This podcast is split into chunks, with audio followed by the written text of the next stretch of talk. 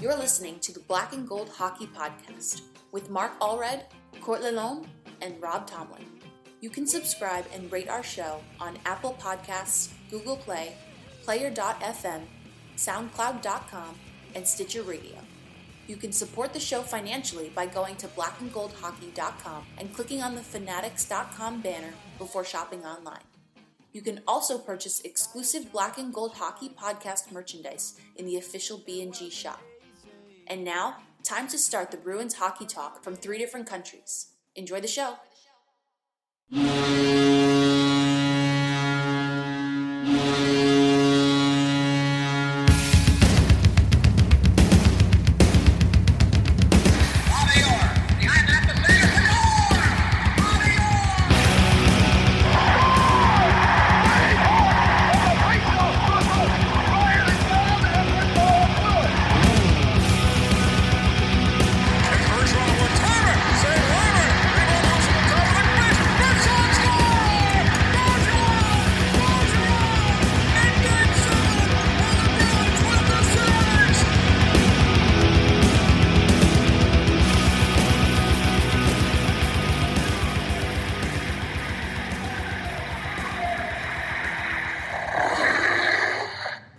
Bruins fans, welcome back for episode 91 of the Black and Gold Hockey Podcast. Um, in uh, partnership and, and show sponsor, um, the Weekend Warriors Adult Hockey Academy.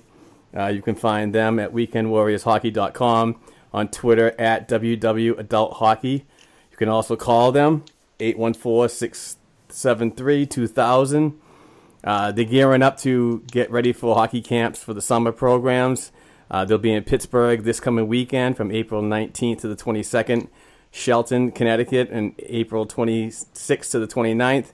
And skipping a few dates down, they'll be in Boston in June 7th to the 10th. So uh, if you're a, a, weekend warrior hockey player or a beer leaguer that wants some more experience and uh, in training, um, these guys uh, guarantee to ele- elevate your game.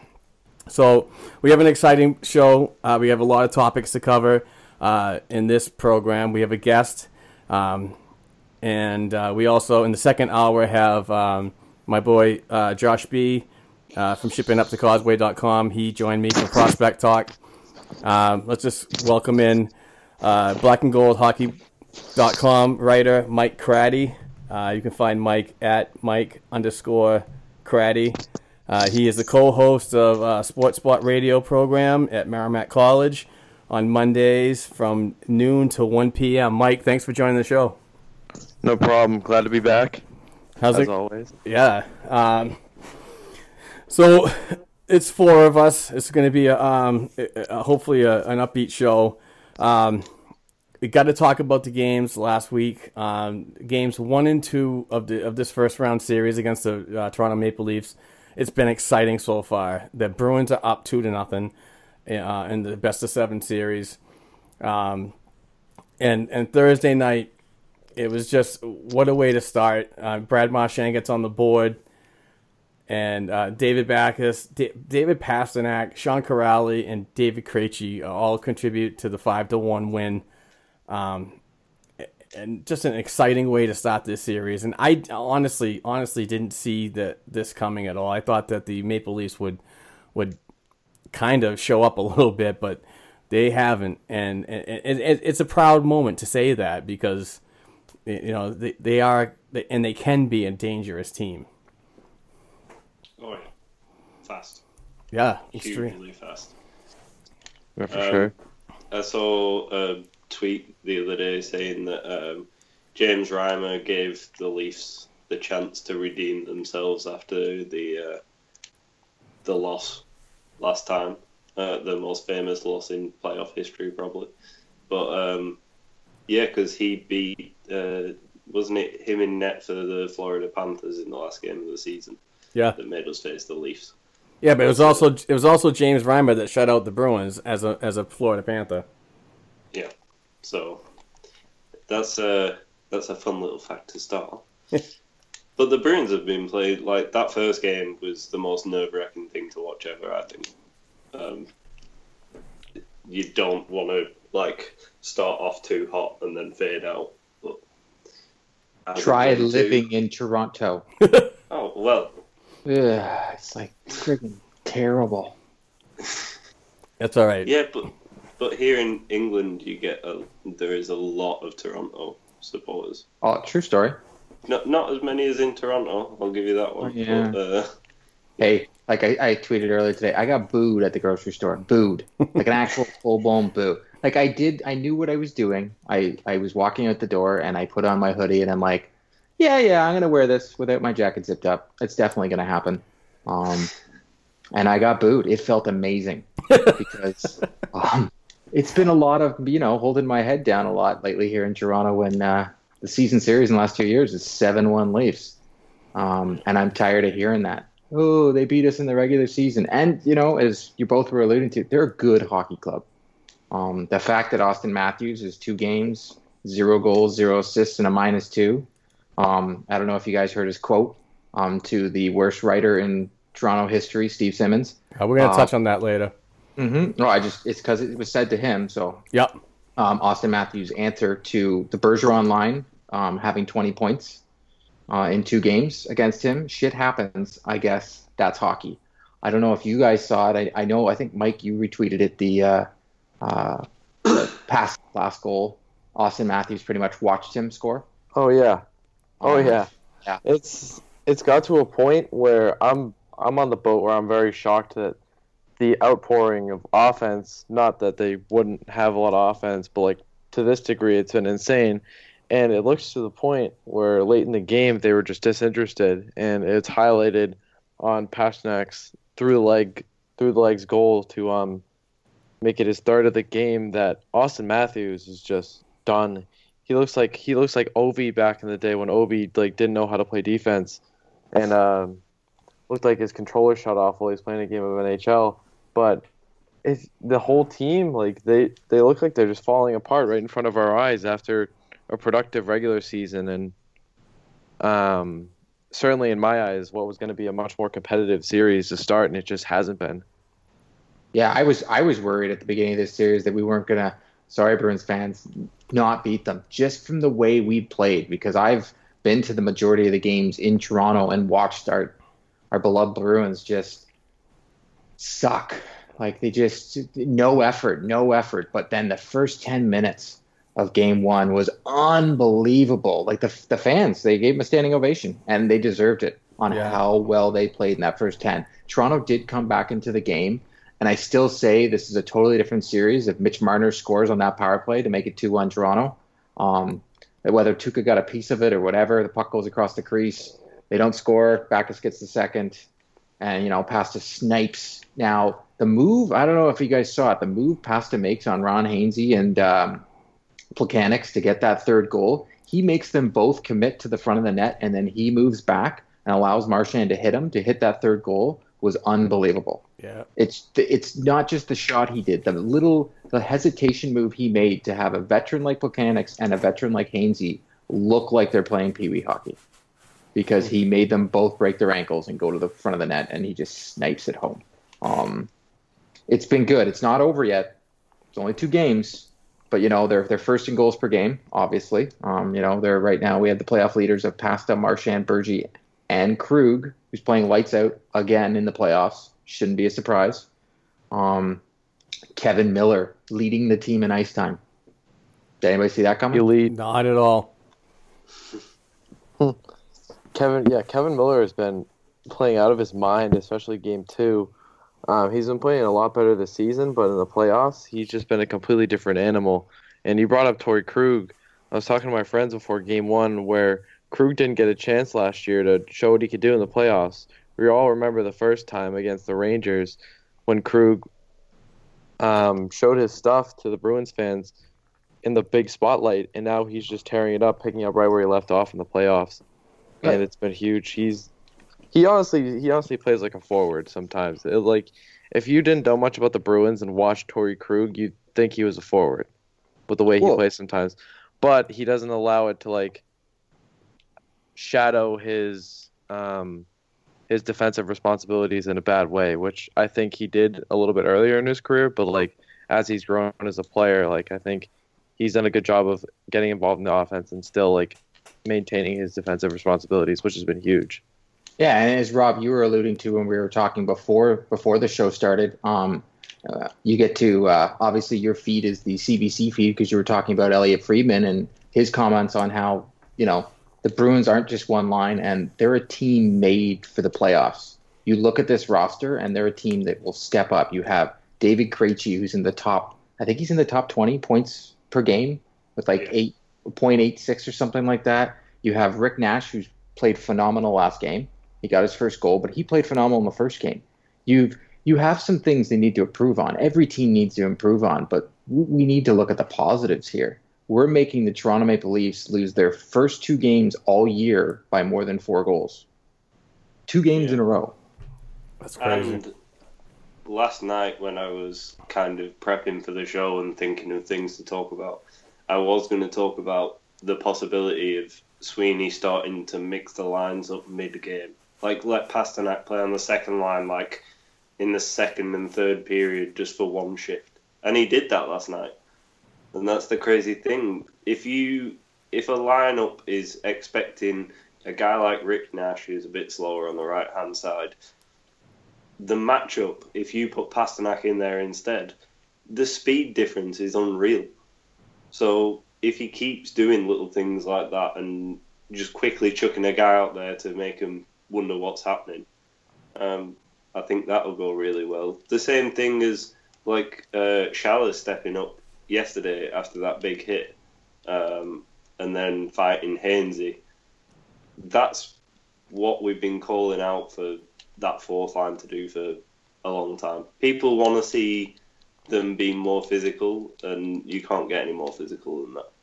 Um, and that was a good hit because I saw a lot of people calling out that that was a dirty hit. Oh, just like the the Komarov. Komarov actually was going in to hit Miller, and Miller got the best of him because once again, as as Mike was saying, Miller is playing like an elite defenseman in the playoffs right now. He's phenomenal, just phenomenal right now. That And- goal, I said that goal was coming when there were, uh, during the regular season. There was a couple of times that he'd done that uh, skating, kind of throw it across the crease move. I knew he was going to get one in the playoffs at least. It it does the same move every time though. I don't get how guys haven't scouted that.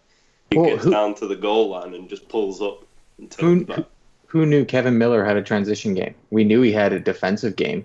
Um, Yeah.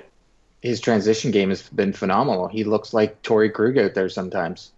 Yeah. And But I, think, I can't believe I'm going to say it. Adam McQuaid yeah, is playing phenomenal. yeah, Yeah, he has stepped it up. everyone is playing at the top level of the game. Like everyone's playing a line above where they're actually playing at. The fourth line's playing like a third line. The third line's playing like a second line.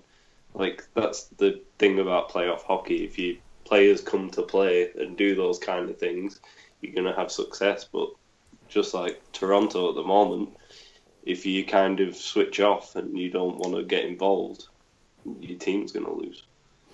Um, after last night's thumping of the uh, the Maple Leafs in Game Two, seven three score, uh, David Pastrnak with a hat trick. Um, just an amazing, amazing player, and he's coming into his own. And what a great time to have him. Um, his his play is just unbelievable. It's gangster, you know what I mean? It's like, With the hat, the It's hat's filthy. pretty gangster. yeah, No, that hat he's wearing, yeah, gangster. that was all gangster. You see that? You see that suit? Man, that guy can dress. Yeah. dress. Pinstripes too. Yeah, man. So, Rob and I were talking about before. That's Pastrnak got eight, six points last night. Was the he tied uh, Phil Esposito, and Phil Esposito did it in 1969, and uh, Rick Middleton did it in uh, 1983. But the funny part is Esposito did it against the Leafs too. Uh, and then he also, um, as Mike was saying, was the youngest six-point game beating Wayne Gretzky with six points. Gretzky did it in 1983, but he was only 22 years old at the time. Just phenomenal. Oh, yeah. And his contract is a beast Yeah, of, a, it is. of a deal. Just a beast of a deal. And he's a late first round draft pick. yep. Yeah. Not fair. Um, when you look at when you look at that draft year, the people talk about the Bruins passing up on guys, everyone that passed up on Pastrnak, yeah, that's uh, Yeah. bad on you. Tough pill to swallow.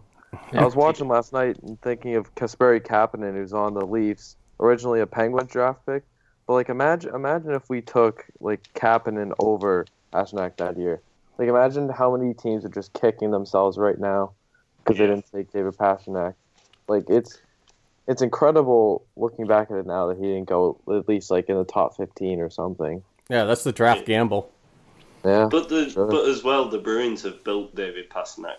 Like you see the size difference in him compared to his first few seasons, and you watch behind the B where they talked about him having to put more muscle on, and some of it is Claude Julien's helping because he wanted a they want a two way game, and if you look at the guys that have been there from the Julien era, all of them are defensive, pretty defensively sound. So there's some things to thank Julien for. There's other things that we don't want to. So Um, so looking at the uh, upcoming games, we have uh, a match. The game three is tomorrow night in Toronto at the ACC. Can't And- go. Most expensive ticket I've ever seen in my Oh, life. it's- standing room. I heard standing room was like a three hundred seventy five dollars a piece. No, no, no, Mark. Oh, Mark, that's that. Then that's U.S. Then think about it. Convert that Uh, into Canadian. right, right, right. So like, for me, that's six hundred dollars to go to the game. Oh, crazy! Just and that's and literally that means you're standing Yeah, in yeah, and- corridor. correct. And and my dad might be going to the game courtesy of that connection that I found out about last time I was in in Boston. But uh, yeah, it's just ridiculous. Cool. So, um, Just ridiculous. Um, and then on Thursday, uh, it's it's going to be a much needed two days rest, but uh, or it could be, you know, one of those things that kick the Bruins in the in the butt. But they get back on the ice Thursday for Game Four again at the ACC. Um, I'm I'm excited to see this road game. We've seen it during the regular season, uh, the way this this Bruins team uh, can can win on the road and, and, and often. So uh, it should be uh, very exciting. Um, uh, but speaking of Toronto, and, and I kind of wanted to segue this in uh, to our 91st episode. So I'm pretty much going to honor the, the play of Marc Savard in, in his in his career in Boston. Um, but uh, last week I, I saw a So we're naming the episode. Oh, it, it's an honor. Okay. I'm not naming the episode because we get cursed every time I do this. because the last episode we named was the Jordan Caron Yeah. edition. So I don't Um, even know how you could ever come up with that name. Anyways, Uh, so, uh, Steve Simmons, uh, who writes for the Toronto Sun, kind of wrote a, a really not kind of he did. He wrote a really crappy article about how Mark neglected him eh, to answer his phone calls when he was not well. Eh, he was not in a good state of mind at all after he was his suffering from post concussion syndrome. Yeah. So you know, I wouldn't if I had a if I got my bell rung. I'm sorry, but I'm not going to rush out to, you know, answer the the beck and call of some writer that wants to get an article. You know, you have to understand that. And then years later, it, he found it offensive that now Mark's in the media. So he, you know, spouted off about that, and it, kind of like, and you know, Marc Savard, how classy he is, uh, retweeted and just said that hurt. You know, and, and I understand that. I, I, I can understand where he's coming from, but I just that's Steve Simmons. It almost like he he did it on purpose to get himself and the and the Toronto Sun clicks. You know, it, And I his mean, apology was a joke. yeah, didn't that come out today? Uh, no, yesterday. Yesterday. Yeah, I mean, Now, as someone myself who currently is suffering from post concussion syndrome, um, and you witnessed it, Mark, when I w- visited Boston, I had to leave the bar. Like some days, I let alone want to talk to people, I don't even want to get out of bed. So you know what? Shut up, Steve Simmons. yeah, I mean that was just real jerk thing to do. And then he used anxiety, and I know a lot of people suffer. He used anxiety as an excuse how, how he should know. Well, if he does have anxiety, like he's saying, then yeah, he should know that when you have anxiety, you don't even want to talk to people then either. Right. He should be You're more antisocial. sensitive to the issues. Exactly. Instead of making light of it. Yeah. Yeah, I just thought it was real, just uh, a very unclassy move to even discuss that. And I just wanted to bring up um, how how much Mark is. um, has really gone out of his way to come back into the into the the limelight of the sport and, and to give back. And uh, if you don't follow him, please follow him on Twitter at msavvy91. He does a tremendous job on the YouTube channel with the stick tapes. I really enjoy watching them. But what what I found out, and he like I said, he's a class guy, but this this was ultimate class to me. But he has a he's starting a clothing line right now, and and he's only got two hats on his on his catalog. Uh, but all the proceeds from those sales go to uh, concussion research, and I thought that that was really class of him, and in a way to um, you know to get the, the ball further involved in the role of uh, trying to find a a, um, a cla- or a, a cure, of find out how this is happening, why it's happening, and so on. So, if you want to, please go to project91.ca and check it out, and, and um, buy a hat and and and uh, you know contribute to the cause. Yeah, and for you American listeners, it's cheaper for you. Yeah, exactly. It's not the thirty-five dollars on the website. It's like twenty-five. It's, it's just straight up cheaper, people. Yeah. So definitely, I you know I just wanted to give him a shout out for that, and also just you know the way he handled it was just like you know, you know he could have gone out, and he even said it on on on Thirty One Thoughts with uh, Jeff Marek and uh, Elliot Friedman that he- literally sat for a few hours and talked to his wife about exactly how he was going to respond, and he didn't have anything good th- things to say, but then deleted. I mean, deleted what he wrote, and then just was very simple. That hurt, and it dropped from there. So, um, yeah, just a very unclassy thing to do from Steve Simmons. And I hope the Toronto Sun's really proud about that too.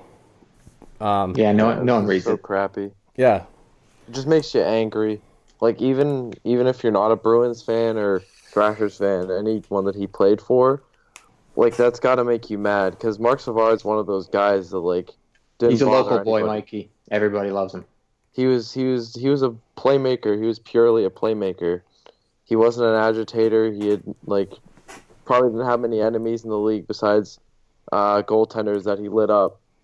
And for Steve Simmons to wrongly treat him so poorly and call him out just for his own agenda is really crappy and reflects poorly on him as a journalist and a person. So I hope he's proud of himself.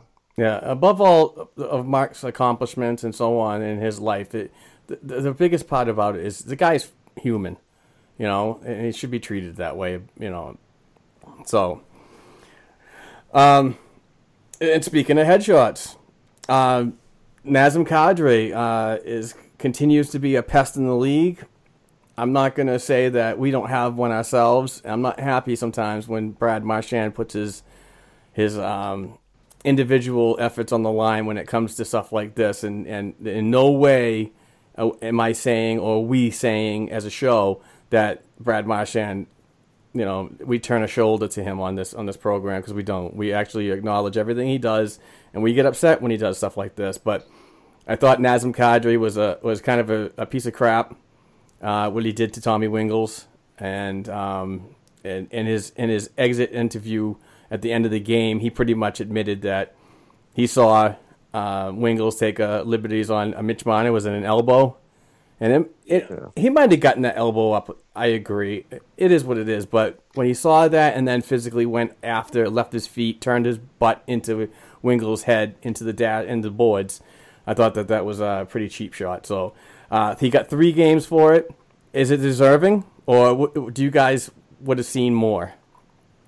I think he should have got it for the series, and I think anyone that targets anyone's head to injure should be gone for the series, at least, because that was that was a very dangerous play that he did, um, and luckily he's wearing a visor, which probably protected him a little bit on that. Um, but I just he's just the biggest piece of crap I've ever seen. I hate that guy. and I understand what people feel when Marchand does something stupid as well. Because, uh, yeah, not a big fan of Kadri's. Yeah, and, I'm I'll I'll be honest. I the amount of arguments I got with local friends of mine who all their arguments were Marchand Marchand, who had nothing to do with the play. Then they were like, "Why wouldn't Wingels get suspended?" I was like, "You know what? Wingels should have got a two minute penalty for elbowing, but that's all it was. It wasn't a suspendable play." And I'm like, the only reason he was down below was because Marner's stick actually got in between Wingels' feet and Yep. trip Wingels for Kadri to come in and go ape on this guy and leave his feet. Once you leave your feet, it's over. Yep. And if you look at the history of Nazem Kadri, the last three suspensions that he has served in the NHL are all for headshots, all for leaving his feet. Yep. Two plays before that, he sticks his knee out, a la, you know, Ulf Samuelsson on Cam Neely to Rick Nash. Yep. And before that, when he took Wingels below the boards and did the boarding. The, I, I, I'm surprised Parros was just like, you got to be kidding me. Like, seriously, what? there was no defense. There was nothing he could say. But I had friends telling me he was sticking up for a teammate. That's great. And I was like, well, he might have just cost you the series. Yeah, but there's, So- there's there's ways to stick up for your teammate. Yeah, you drop the gloves. Yeah, uh, and, and- but I'm but condoning. I like I like the fact the way that the NHL player safety broke this down and said that Nazem Kadri had enough time to make a decision not to go and make that hit because it was in a it, Wingels was in a vulnerable position. So I mean, it was all it was. I mean, it, I'm not speaking for Kadri, but he had something in mind and he executed it. Oh, he was getting revenge for the, the play that he didn't think was boarding. Right. That's what he was doing. He was being the same thing Brad Marchand did when I was at the game in um, in Boston when it was against Ottawa, and he uh, he did the pitchforking and lifted him up from behind. He was just being selfish, and selfish plays result in selfish actions, and that's what happened. And people can get hurt on selfish plays. And I, I to my friends out there that think that it's okay, you know what? I'm sorry. I the fact that you even think he's sticking up for his teammates is just makes me think you're uneducated. Because to be totally honest, when Brad Marchand does stupid things, we all think he's an idiot. I don't ever say, you know what, Marchand was sticking up for his teammate. No, he wasn't. he's was being selfish. That's what those types of plays are all about. And back to what Mark touched on, like in those, in, all three of those instances, the leg check, the first penalty on Wingels, and then the worst one of them all when Wingels um, was down, he went for the head. Like he, he knew exactly what he was doing. You look at him, you think of a player's mindset when they go into a play like that is that they know they know what they're doing. The first the first hit wasn't necessarily from behind, but regardless of the angle, he saw that Tommy Wingels, his numbers were sticking out. It wasn't directly from behind, but he saw the numbers sticking out and threw him into the boards. Could have been dangerous. Could have uh, dealt facial damage, uh, neck problems, whatever. And the third one, this what led to the suspension was the worst one of them all. Just could have seriously, seriously hurt Tommy Wingels, and like he's he's ruining matchups. Like he's ruining a chance for Toronto to come back because uh, Babcock has liked to spread out the 30 goal scorers on Toronto, uh, being Auston Matthews, James Van Riemsdyk, and Kadri, and now he can't do that. It makes Bruce Cassidy's job easier in trying to shut down three lines with 330 goal scorers on each of them. Uh, well, one on each of them, rather, I should say. And it's just going to make Mike Babcock's job and as well as Kadri's teammates a living hell for the rest of the series against the Bruins team that's playing better than any other team in the playoffs right now. As simple as that. And the best thing is, Kadri's been a really good two-way centre this year. Like, Oh, yeah, he's- he's some like the only one. People, yeah, and uh, sucks to lose him, but that's what you get, Toronto. Yeah, and it's so it's so funny to see the reaction on that Toronto bench. I mean, Especially Mike, to happen to us. yeah, Mike Babcock just uh, doesn't look like he has a- anything for this Bruins team that are exposing huge areas of this Toronto offense, um, and then making the best of it. And, and hopefully they carry this uh, this this momentum into into Toronto tomorrow night and for Game Four on Thursday. So. Please, please, please, please. please, Exactly. I, I, I want this series not only as a diehard Bruins fan and, and, and host of the show, so we have something great to talk about, but for you, Court, I, I, I want you to wear that jersey, whatever, whichever one you have in the in the in the man cave, hanging up or whatever, to Oh, I got I got the pasta. I got two Berzies and my dad's. and then just walk right around Toronto for a week, just So- soaking in it. I have a bet. I didn't want to. I don't. You know me. I don't like chirping. Don't like placing bets on these things. But uh, especially against the Leafs, uh, a friend of mine's wedding is coming up this summer, and his dad's a huge Leaf fan. He asked it that if the Leafs win, I wear a Leafs jersey, and if the Bruins win, he gets to wear a Bruins jersey. He's now regretting every minute of this bet. He's texting me on a regular basis, Do I? and I will will make him wear. Yeah, Corey's dad. okay, I'm going. To, I'm going to um, make him wear my dad's jersey the day of the wedding nice in front of everybody Nice. and I'm in Leaf Country, so it's even better.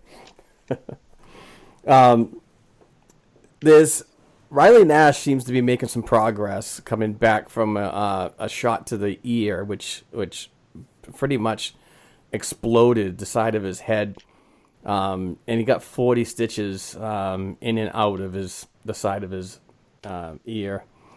Uh, and there's and there's rumors.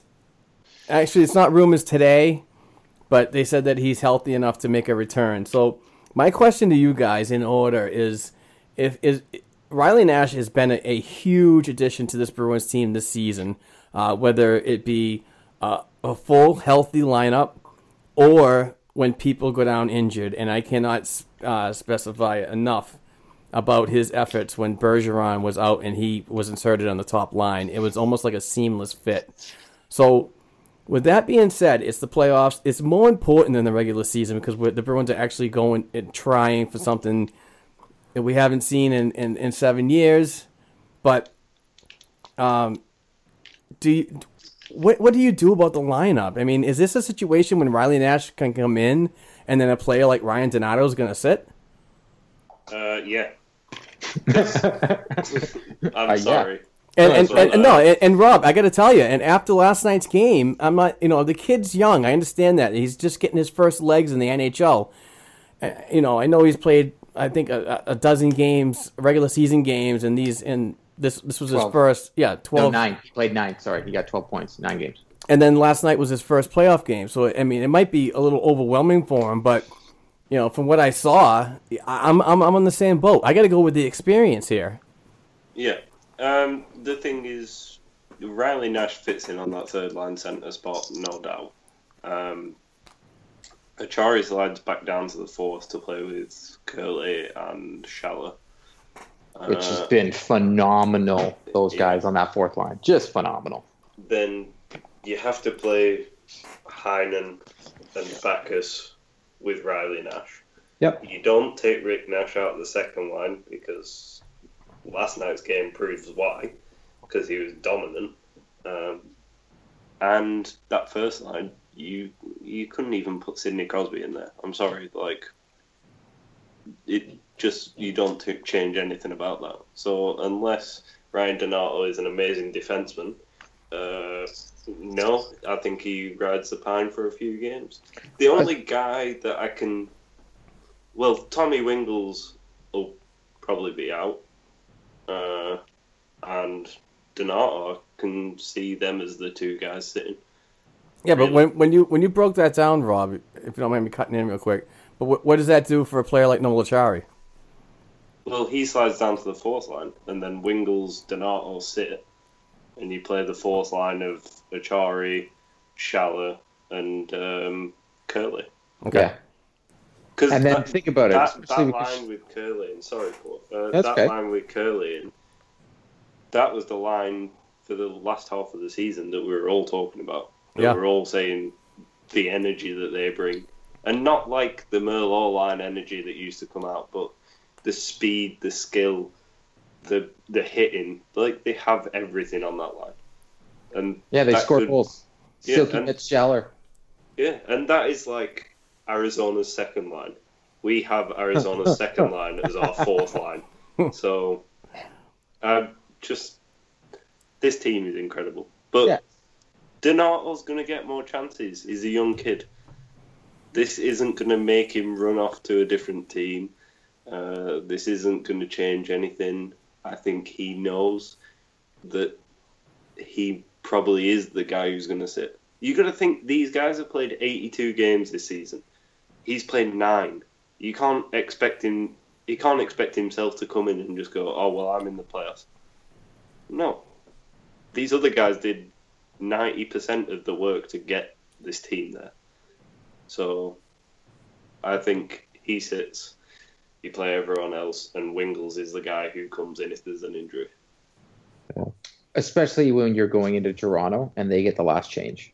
Like I know Yeah. Kadri's not playing, and it looks like, um, as I just saw, um, looks like Leo Komarov is not playing either, um, from the collision with Miller. But when the Leafs have last change, the last thing, and we're not, and we're not having a problem scoring goals, you got to worry about stopping goals. So you want to have at least that fourth line intact, and unfortunately, Donato's just not that guy that can come back into the lineup. Like think about it. Tyler Seguin, 2011, he sat a couple games. He didn't play all the time. That's right. So, you know what? Donato's going to have a great career as a Boston Bruin, but sorry, he's not that. He's not the guy that's going to be coming in the lineup. If if anybody in the top two lines gets hurt, sure, throw Donato in, but he's not going to be on the fourth line. And as we saw last night, he he didn't look bad. He just I would use the word uncomfortable. Yeah, I'd agree. Um, I was a little bit skeptical of the whole sit Ryan Donato in game one of the playoffs um, debacle, but now looking at it, it kind of makes sense. I think him sitting in game one was good, like in the scope of things, to like give him an idea. Like he is new, he has handled the pressure well, but like the playoffs, as many people say, are a completely different season.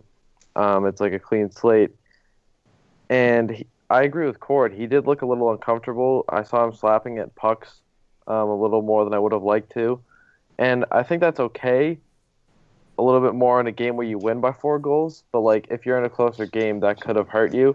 But it made sense, obviously, with Wingels out of the lineup for him to slot in. But um, I definitely wouldn't be opposed at this point after watching last night's game. I'm not trying to like um, pop off the Ryan Donato bandwagon, but um, giving him some more time in the press box because the bottom six, when it's intact, um, can match up against any line. It seems um, Heinen, Nash, and Backes, uh, when they first uh, came together as the third line, was one of the best lines I had seen, like bottom six line combos I've ever seen with the Bruins, and they're just so dominant in the two way game and playing physically, uh, mainly with Nash and Backes. And then you have the fourth line that highlighted in the late portion of the season have just been so good. And when you have those guys intact, I think it makes um, for a nightmare for the Toronto Maple Leafs and any other possible future opponents um, that have to match up against tough lines like that outside of having to deal with the top two lines that have more scoring firepower. And, um, you know, I don't think it'll be a terrible experience for Ryan Donato. I don't think he'll take it too hard.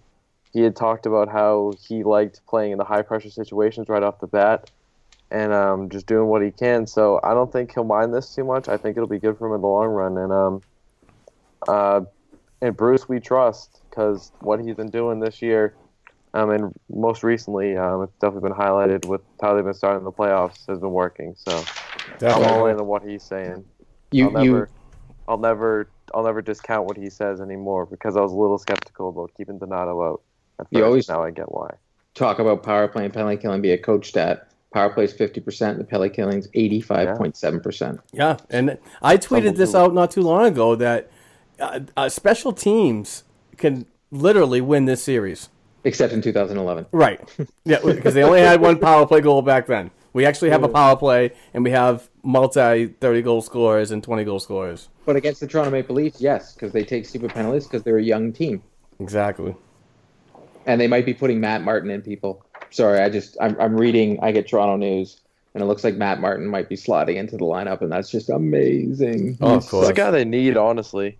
But I it's not gonna, it's, like, it's not gonna help them. It's gonna be the opposite for. Oh, it's not going to Toronto. help them, but I think I like the idea of bringing the um, a roughhouser like him into the lineup because although it didn't appear to do much, um, Ron Hainsey really um, made a good attempt at trying to spark the fire for the um, Leafs when going after Tim Schaller on that hit on Mitch Marner. But I don't know, maybe it'll help, maybe it won't. But honestly, if the Bruins keep on playing like they're playing, no matter how they shuffle the lines, I don't think it's going to work. I think this series is going to be over in four or five games if this keeps up. Um, how about this Bruins defense after two games and, and how they just have just limited, and I know Court brought up the, the stats earlier in the show, but they just have shut down a player like like um, Auston Matthews. Just an absolute, I mean, tight checking. They know what they're doing. They know they match the lines up very well, and it just seemed to physically and emotionally outskate this team. Is this something that could be concerning going into the, the hellfire of ACC in the next two games, or with these two ahead, uh, is there some kind of comfort? Um, I think as long as they keep doubling up on him like they have been doing, uh, I think there's only him and maybe two other guys that I'm super worried about. Um, so if they if they shut down them guys, then I, I, think they've got this. I said the Bruins would win in five. I still think that's I'm going to stand by that, and I think tomorrow night is the first game they lose because I think going to Toronto, I think they'll win at home for the first game, and then Bruins will win the next two. But it's just it's hard to tell. I didn't think they'd come out this fierce, to be honest. Right. Yeah. This is uh, like I said before, it's always nerve wracking when a team comes out this hot at the beginning because we've seen teams fall after like the first two games and then just drop games constantly. So I'm hoping. Well, I got the stats on this. So the winner of game two wins the series 71.8% of the time. The winner of game one wins it 60% of the time. Teams that win both the first two games win the series 87.2% of the time. Wow. I knew it was going to come up, so I, I, I definitely looked that one up. Nice. Um, I the way the Bruins defense is playing, I'm not as scared. I agree with Rob. I do think the Leafs will take it in Game One in Toronto. Um, but if they do, it's it's either going to be an overtime or it's a one goal game.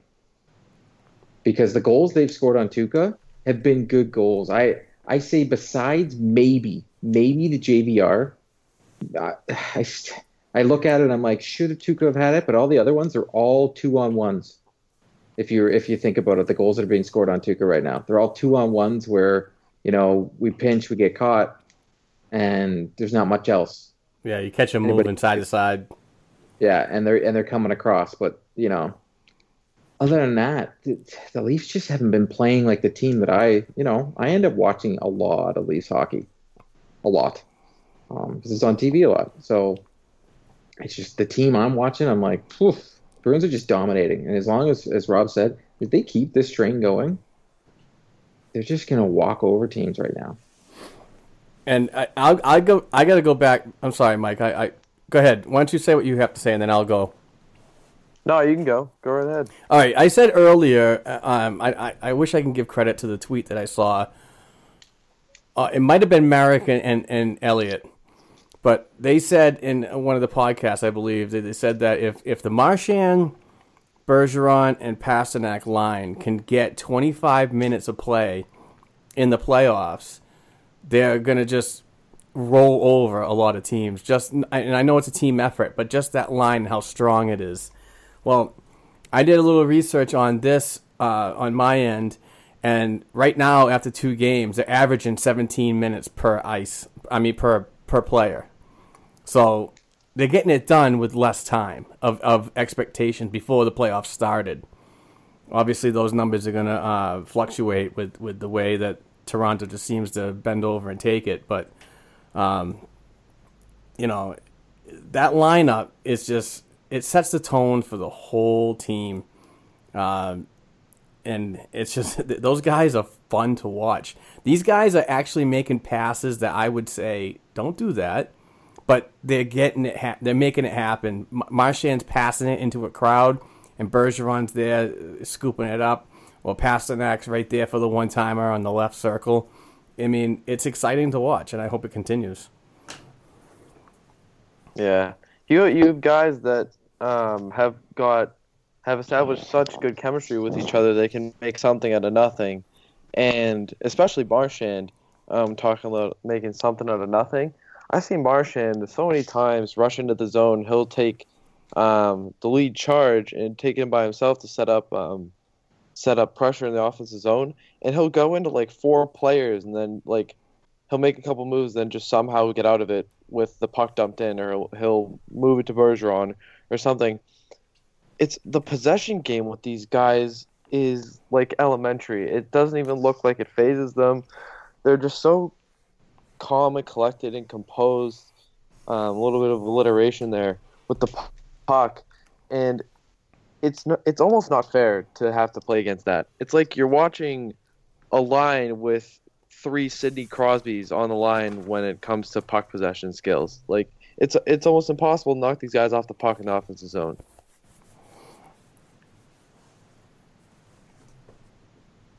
Uh, yeah, but um, the the main thing with this series is, like I said before, shut down line one, shut down line two, and just keep your eye on JVR. And then you just got to hope that um, one of their goaltenders doesn't get hot because both of them have had a few hot streaks through the season. And we know, all know how Frederik Andersen can be against the Bruins, even when he was with the, with the Ducks. So that's that's the scary thing, I think. But we have the same thing. We could stick Anton Khudobin in if we need to. So Oh well. Oh, sorry, if he has to go in that, our playoffs chances are gone. I don't mean I don't mean like in an injury case. I mean if Tuukka lets in a couple of quick goals and looks like it needs a change, he can step in. So you're always thinking the worst, Court. No, Always. actually, I'm always thinking the positives. But I, if, if I've got to, if I'm thinking about this team winning the Stanley Cup, and I've got to, may, okay, in your scenario, sure, but if we're starting, Oh no, I don't know. No. like No. we talked about it before, actually, while you were off, his last ten games were atrocious. Yeah, but it, it's just one of those things. Like, um, I just I find it funny that this year we have guys that can fit in all over the team, and last year we were struggling in every position to fit people in. So uh, I'm just hoping it stays that way. I'm hoping Toronto don't turn into a bunch of goons and start trying to taking the team out, especially if they go three games down. Um, so. Yeah, that's what the fan base. If you read what I read online, oh my god, Oh yeah, I I've seen some horrible things. I saw one about taking a certain bus route. oh It yeah, we're not going to talk about that. disgusting- Yeah, that was- the that was- that was- thing I've seen. That was pathetic. And yeah, Yes, uh, but yeah, it they just need to keep playing the way they're playing. and Seriously, Don't yeah. Get don't get too like caught up in the fact that you're two games up. Yeah, The last Yeah. the last time I've seen them play like this was that series against the Pittsburgh Penguins when they just owned them. Swept them. yeah, Yeah, just own them. That was 2013, wasn't it? Yeah. Yeah, the last Yes. One went. of my friends mentioned that last night. I was watching it with a couple of my buddies, and he's like, "This is just like the Pittsburgh series when they swept Pittsburgh in 2013. Like it's it's phenomenal." Yeah. And that, like we were saying before, that 20 points between the three first line forwards. Like, what are the teams Two putting up them games. kind of numbers? Yeah. 20 points. That's like, just- some lines don't get 20 points when they're in the finals. Like, by the time they got to the finals, some lines don't have 20 points. It's just ridiculous. Yeah, it's crazy. Yeah, one of the Like, what, what's that? What can someone work out what their uh, like points will be if they keep playing this way by the end of the uh, playoffs? Because that'll be stupid. Someone joked on Twitter that uh, Pasta would set the record for most points in a playoff series. A playoff, sorry. Yeah, if he just stays on course. And Yeah, it'd be like a hundred. It'd be it'd be a hundred, something like a hundred and something. wow. Can you imagine that more points in the regular season? Jesus, It's not going to happen. Come on, people. I know it's not gonna. Well, you never know. Yeah, fair enough.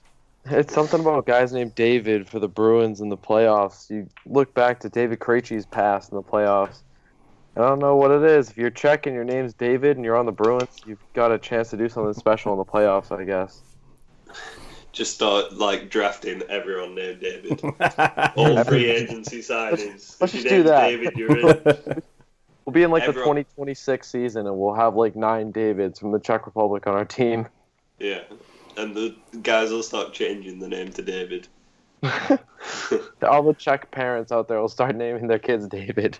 Put them in hockey at a young age. Just put a Bruins jersey on them.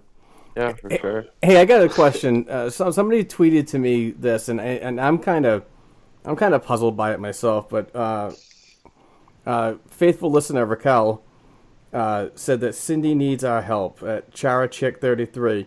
I already looked it up. Yeah, yeah. Uh, in- let me just let me say it. In hockey, do scoring chances include shots on goal, or are shots on goal counted separately? So, what was the answer, Court? So, scoring chances can include a shot that does not hit the net and misses the net. So they do not count the same because a shot on goal has to be on goal. A scoring chance could hit the post, which doesn't count as a shot, or miss the net because it is a scoring chance. So Staples use the home plate area, as virtually everyone does, and counts hard shots on the net that hit the post as grade A scoring chances. Block shots are generally not included by it, but missed shots are.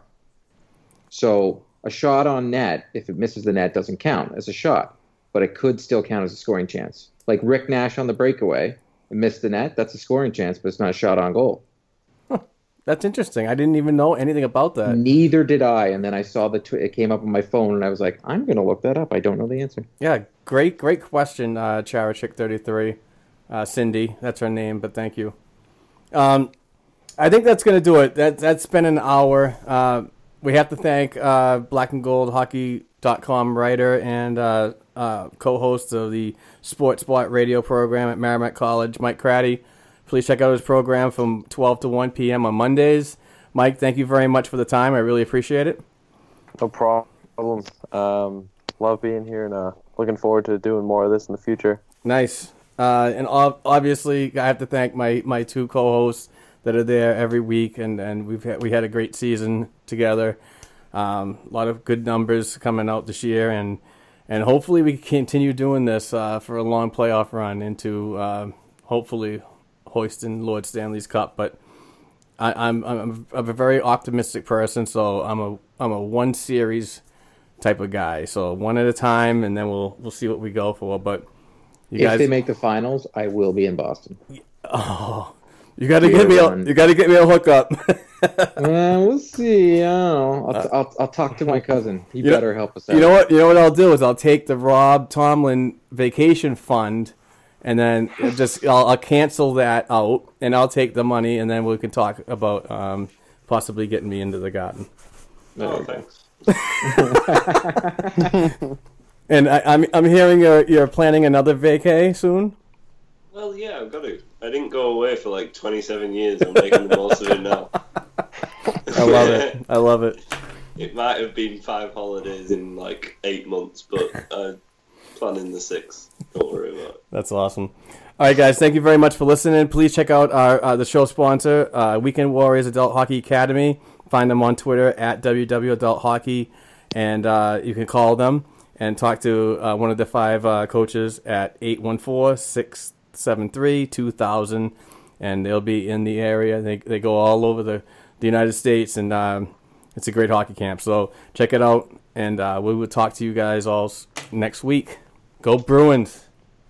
Passion, talent, development. NCAA hockey offers all that, and its players graduate at a 90% rate. Nick Bjugstad, Backhand scores! Wow, what a goal! David Backes, and Zach Parise were stars on campus before the NHL stage. Whether you are a fan or a player, nothing compares to college hockey. Visit collegehockeyinc.com and follow at college hockey. Champions of the college hockey world! Gets under the skate of Nikki Petty, and Jack Studnicka, shorthanded breakaway, scores! Tucks it in underneath Cole Cece, and it's a 1 0 Oshawa lead. Now McLeod mishandles and Donato tries to make a pay. Here's Donato. In deep, Ryan Donato curls and scores! A highlight reel goal for Ryan Donato. to make something happen. Goes to his left, in front, and that's Trent Frederic one-time redirect. Frederic with his fourth, and Team USA now up eight to two.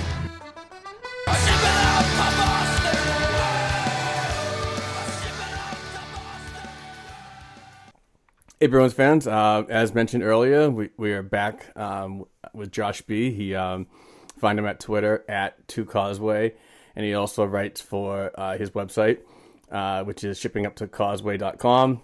Uh, Josh, welcome back. I'm glad you can join us for uh, another exciting week of prospect talk uh, brought to you by Weekend Warriors. Awesome. Yeah, Mark, looking forward to it. Uh, not as much to talk about this week, so we'll probably include a little bit of uh, big club talk. But hey, take the show, man. It's all yours. Yeah, I, w- well, I wanted to. We we we touched on a lot of stuff uh, in the first hour, but I wanted to get as a diehard Bruins fan and a prospect guru yourself. I wanted to get your your insight on on what you've seen from the uh, game one and two uh, from this Bruins uh, Maple Leaf series because honestly, I. I I, I kind of had a feeling. I said Bruins in seven. Let's just get that clear right now, and, and I've said it in the past. But I kind of thought that Toronto would show up a little more.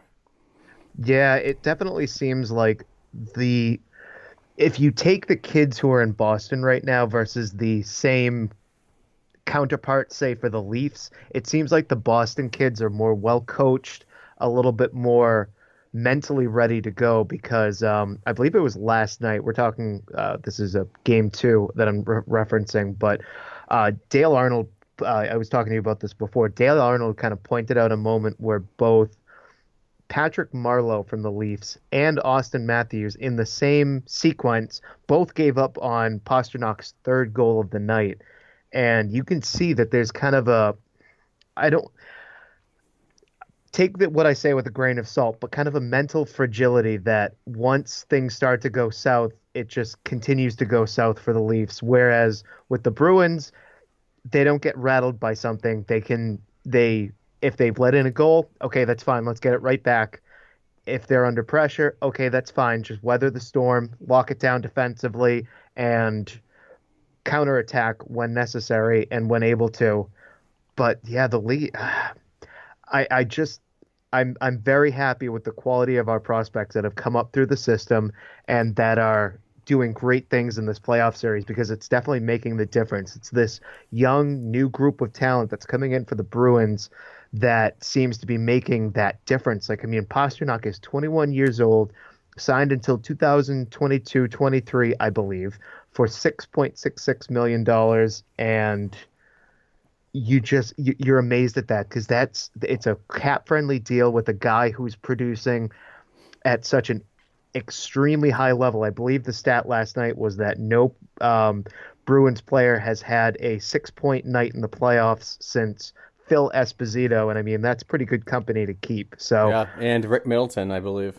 Right. Yes, exactly. Yeah, I knew there was another name, but I, uh, for whatever reason, Esposito was the one that stuck out in my head. So, um, I I agree with Cassidy where he sat out Ryan Donato for Game One. You kind of saw it last night. That second goal was definitely on Donato and McQuaid more than it was anything else. Not to say that McQuaid had a bad game, but I think Ryan had a short leash last night. So there are definitely growing pains for all of these kids. I know I've kind of noticed Heinen has gone a bit quiet, but you know, Jake DeBrusk, David Pastrnak getting their real first kind of deep playoff experience because this team's going to go far.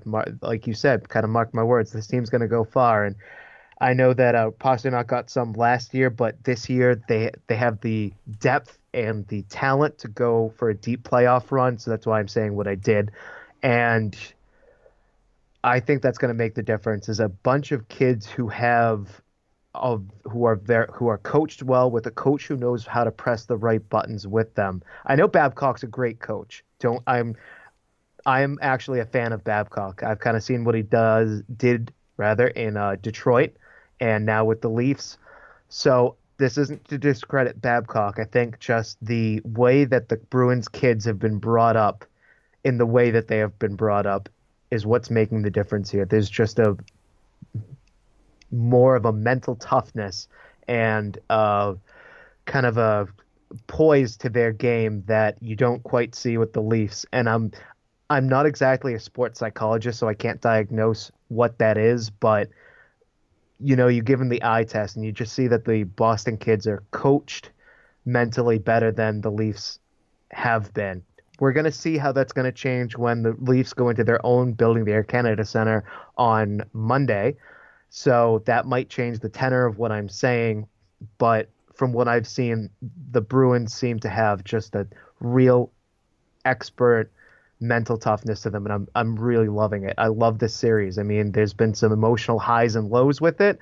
Kind of watching the games, you have a, you know, you're you're kind of white knuckled watching it at times, especially when the Leafs hem us in our own zone. But to the Bruins' credit, they haven't made any horrid, bad, awful mistakes that have changed the outcome of a game. In fact, they've used mistakes to kind of fuel them to do better in the coming sequences. Yeah, and and and to touch on what you said about Mike Babcock, and when the camera, I'm not in the house, so I'm, I'm watching from home.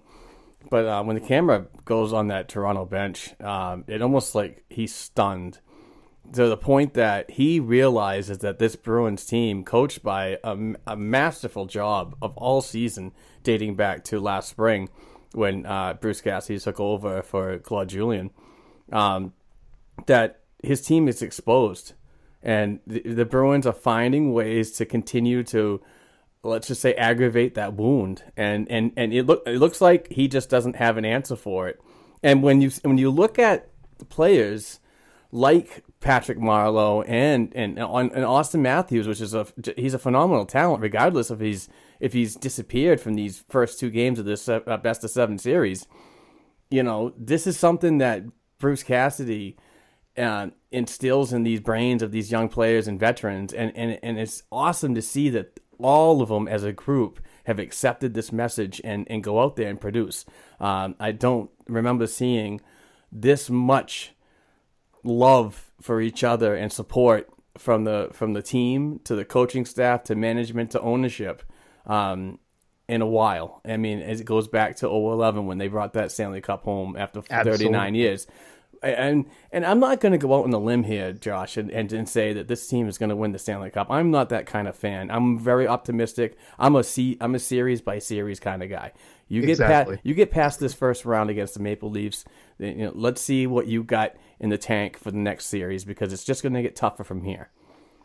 Bingo. Yeah, exactly. And um, to touch on oh now what was i going to say? I kind of lost my train of thought there. Um there was something that I, I was going to say about what you had said. Oh the veterans. You know i think if you look at toronto's in almost entire club i don't think that there's one guy there and i'm that's what i'm saying i don't think. There probably is one or two but if you count the number of guys on the boston squad who have won a stanley cup versus the guys on Toronto who have won a Stanley Cup.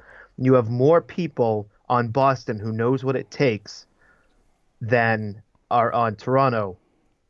So they can impart that wisdom, that sense of having been there yeah. than the veterans on Toronto can. So you have that kind of fortunately that core on Boston who was like you said with the 2011 team and who know what it takes and who know and knows what kind of wisdom was imparted to them when they were starting to really come into their own during that series and that they can pass on to the next generation who's coming up through the ranks right now. Also, quick shout out to Rick Nash. I love that, you know, people were saying, "Oh, he's going to disappear in the playoffs." I have seen so much excellent play out of Rick Nash and he looks like he is thrilled to be here. I love that about him. He's he's like a happy man child, just going out there and doing his job and having fun. And that's what I was hoping would happen when we when we picked him up at the trade deadline. You know, I was a little bit worried when we picked him up, but I said I'm going to let myself be pleasantly surprised and not just in, in, in immediately think that this is a bad thing. So shout out to Rick Nash if he's ever listening to this. You are fantastic, my man. You are absolutely fantastic and a pleasure to watch. Yeah, um, a, a, big body. I, I like the way that the, he he works so hard to get to the net and and and successful, and those silky smooth hands that he he possesses at the top of the crease, um, like in a phone booth, uh, uh, catching a rebound, catching a tip.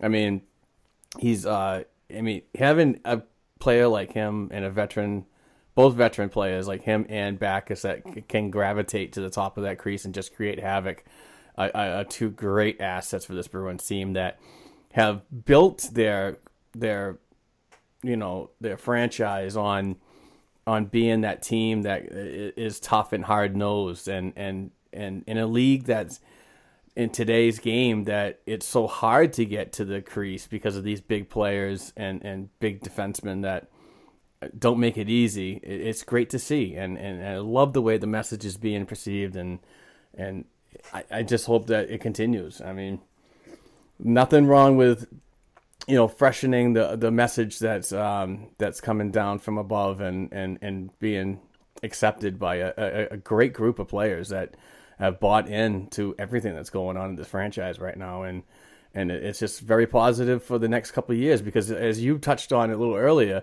the youth, it, the installation of this youth this season has brought me to a whole new level as a prospect guy. I'm sure that you're the same thing because you've seen these guys in the lower levels of minor league hockey and building their way and knocking on uh, on long NHL careers. So this is just great in all aspects of this organization to bear to uh, borrow a uh, cliche, this is the tip of the iceberg because, as we've talked about in shows prior, we've got so much talent coming in the pipeline. I mean, we're going to touch on the AHL soon enough, but uh, in the in the program. But when I look at the kids who are even at the AHL level, who are ready and knocking at the uh, at the NHL level, it's almost scary good how deep we are in terms of just what we have coming it like people who are excited about the Jake DeBrusks and the Danton Heinens, get ready because you've got Captain Jack Studnicka, you've got JFK, you've got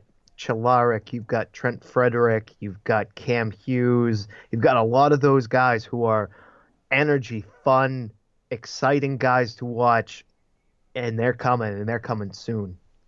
Yeah. And uh, speaking of that, um, nice little segue there, Josh. Um, how about we just get right into uh, some prospect talk? It was a pretty exciting week. Um, uh, uh, some highs and some lows for um, for three games. Yeah, um, definitely. Yeah, take it away, Mark. Uh, let's go starting uh, on Sunday, April eighth. Um, the Lehigh Valley Phantoms. Yeah, I, I heard that little disappointment, my friend. the the Lehigh Valley Phantoms came to the dunk uh, in Providence and and just uh, pretty much handed a, a severe beatdown and expected from. I'm not crapping on the Providence Bruins, but uh, they really didn't show up to play against the the, the uh, better team in the Eastern Conference um, or the uh, Atlantic Division at most. But uh, some positives out of the game. Trent Frederick scores his fourth in the first period from Hargrove and Zboril on the power play at 15 minutes. Uh, no scoring in the second period from the Baby Bees. Uh, the third period, uh, Zach Senyshyn scores his 10th from Porter at 8.34. And Providence uh, defenseman Jakub Zboril gets his fourth from Jack Studnicka and Connor Clifton at 13.38. And that was it for the uh, the Bruins uh, goal scorers. Shots on goal, uh, Providence had 35 and Lehigh Valley 38. Uh, Providence was one for five on the power play, and um, Zane McIntyre takes the loss, stopping 32 of 37 shots.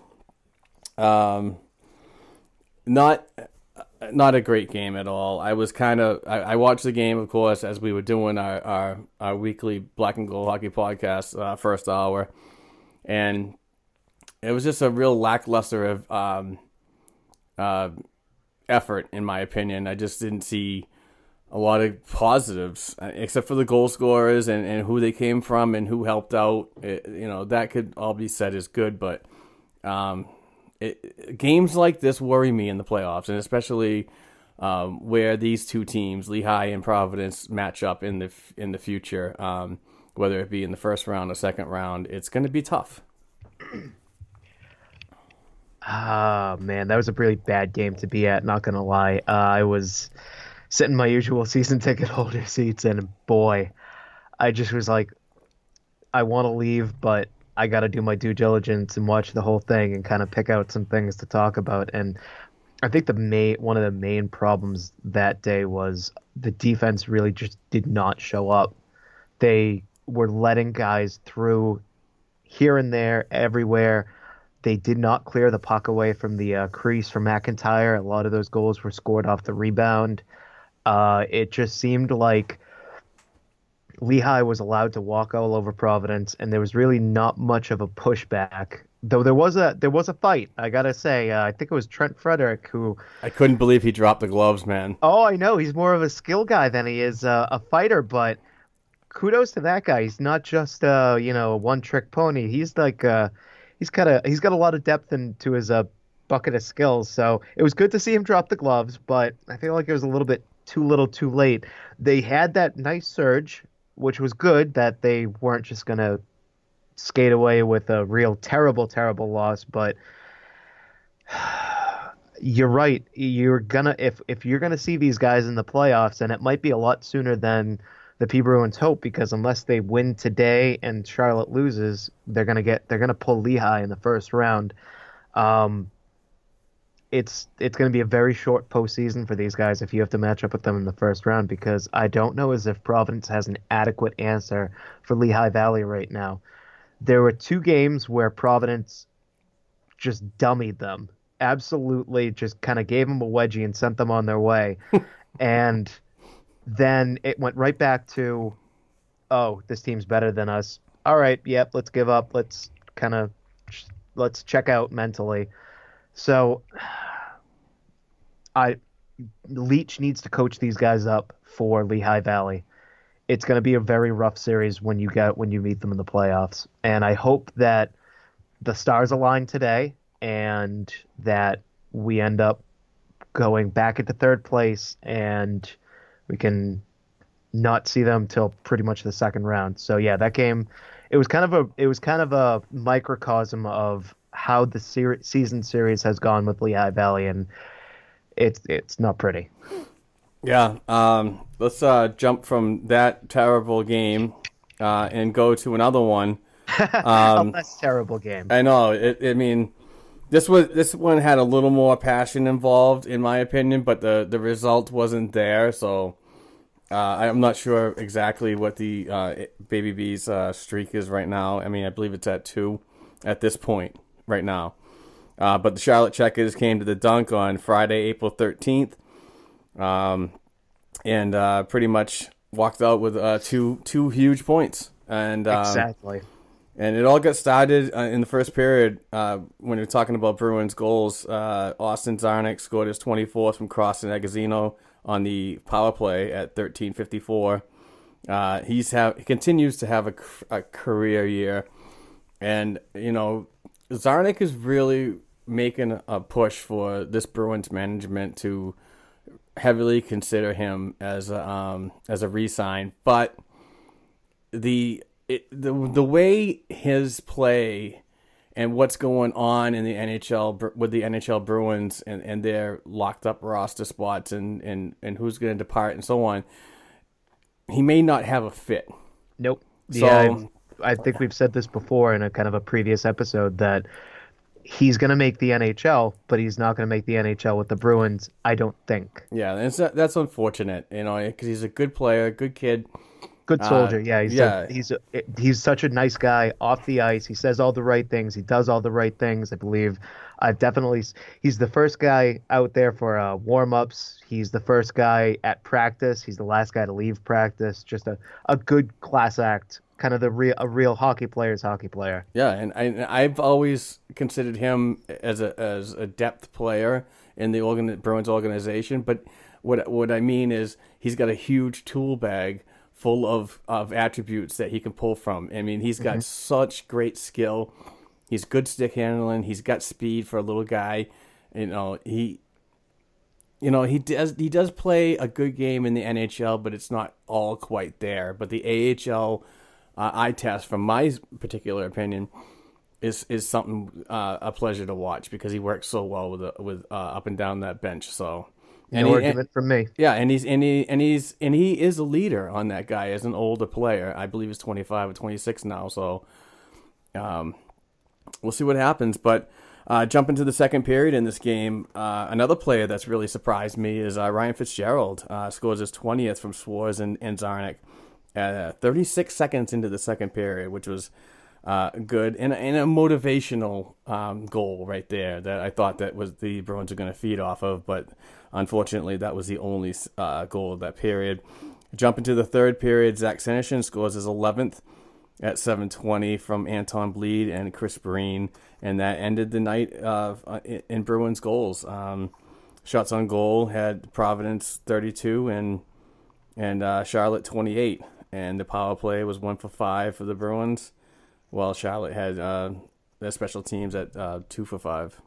Yeah, that Uh, was not a good night for um, Bruins special teams. Fortunately, last night, not Friday night, they rebounded in a good way, and we'll get to that in a minute. But uh, yeah, the overall the effort in against Charlotte was it wasn't quite there. It was better than it was against Lehigh Valley, but another game where they could have taken kind of they could have taken control of that game, but they they just left a lot to be desired because I know that Charlotte if you looked at the way that they were playing they the the the Charlotte's uh, line with uh, what's his last name Roy was insane. They kind of hounded the net and they planted themselves around Providence net, and that's how they were scoring goals against Providence.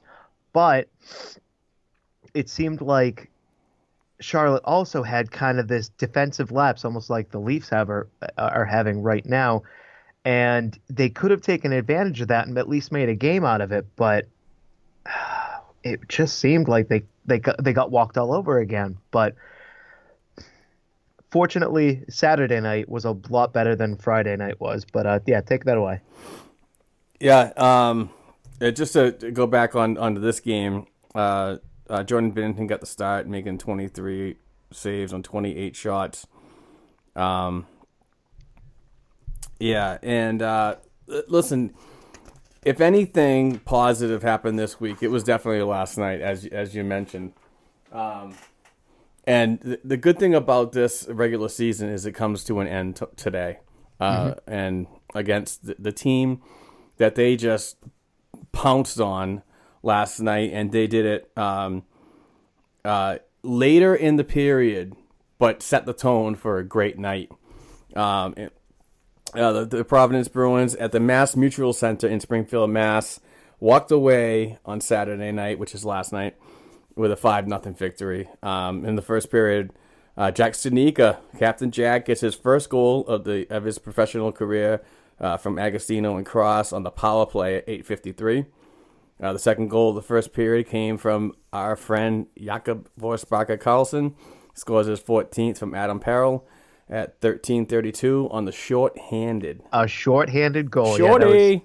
that was amazing to watch. But uh, we'll get to we'll kind of break this down in a minute. Keep going with your scores. Uh, in the second period, uh, Adam Payerl scores his ninth uh, from Jakub Zboril and um, Zach Senyshyn at the 256 mark of the period on the power play.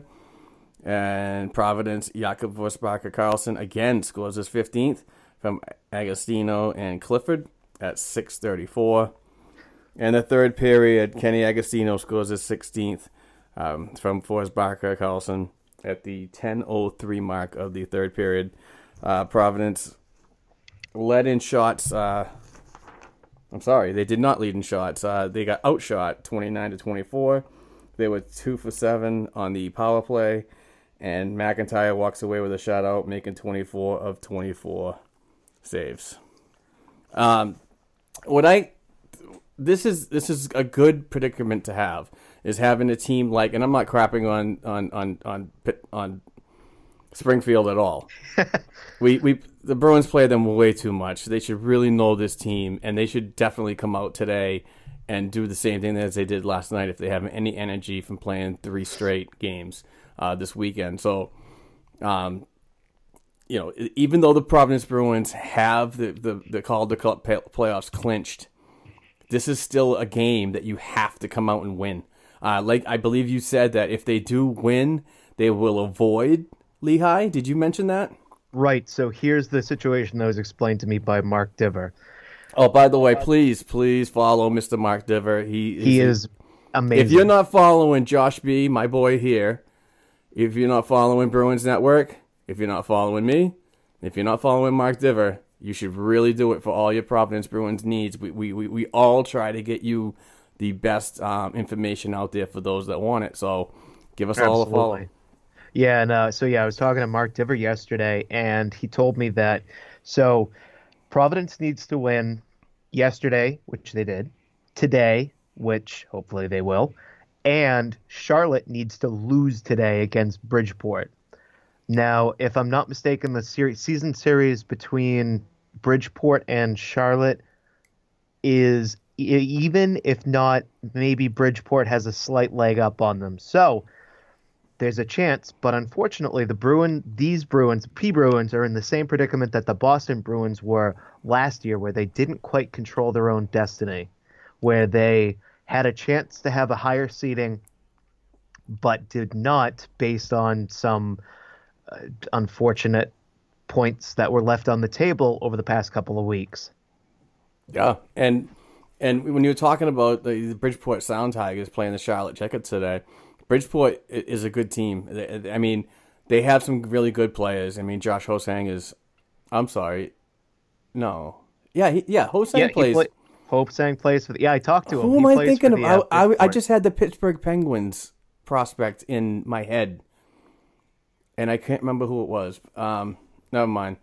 But uh, they got players like Ho-Sang and so on. So and but they're out of the playoffs, so they're going to play uh, like a spoiler role against the Charlotte Checkers today, who have clinched a playoff spot. So that that is uh, very important for. I guess we're going to say we're going to be Bridgeport Sound Tigers fans. Fans just for, for today. Does that sound good? I mean, uh, yeah, exactly. Uh, uh, I I met their coach when I was in Bridgeport, and seemed like a pretty good guy. I can cheer for him today. yeah, there you go. Gonna have to like get the mouthwash out to get the bad taste out of my mouth, but yay, go Bridgeport.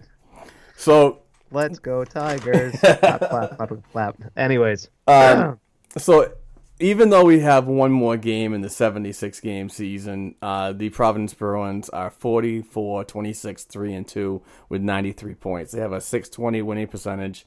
Uh, they're currently on a one game winning streak and they're 5 5 and 0 in the last 10. So, uh, best of luck to this team today against um, the uh, Springfield Thunderbirds uh, at the dunk. Um, hopefully, there's a jam packed um, crowd today to uh, to root them on and and and get ready for a Calder Cup uh, playoff run that uh, this team got to the Eastern Conference uh, Finals last season, and um, hopefully they have the the coaching abilities of Jay Leach and the uh, supporting staff of that bench.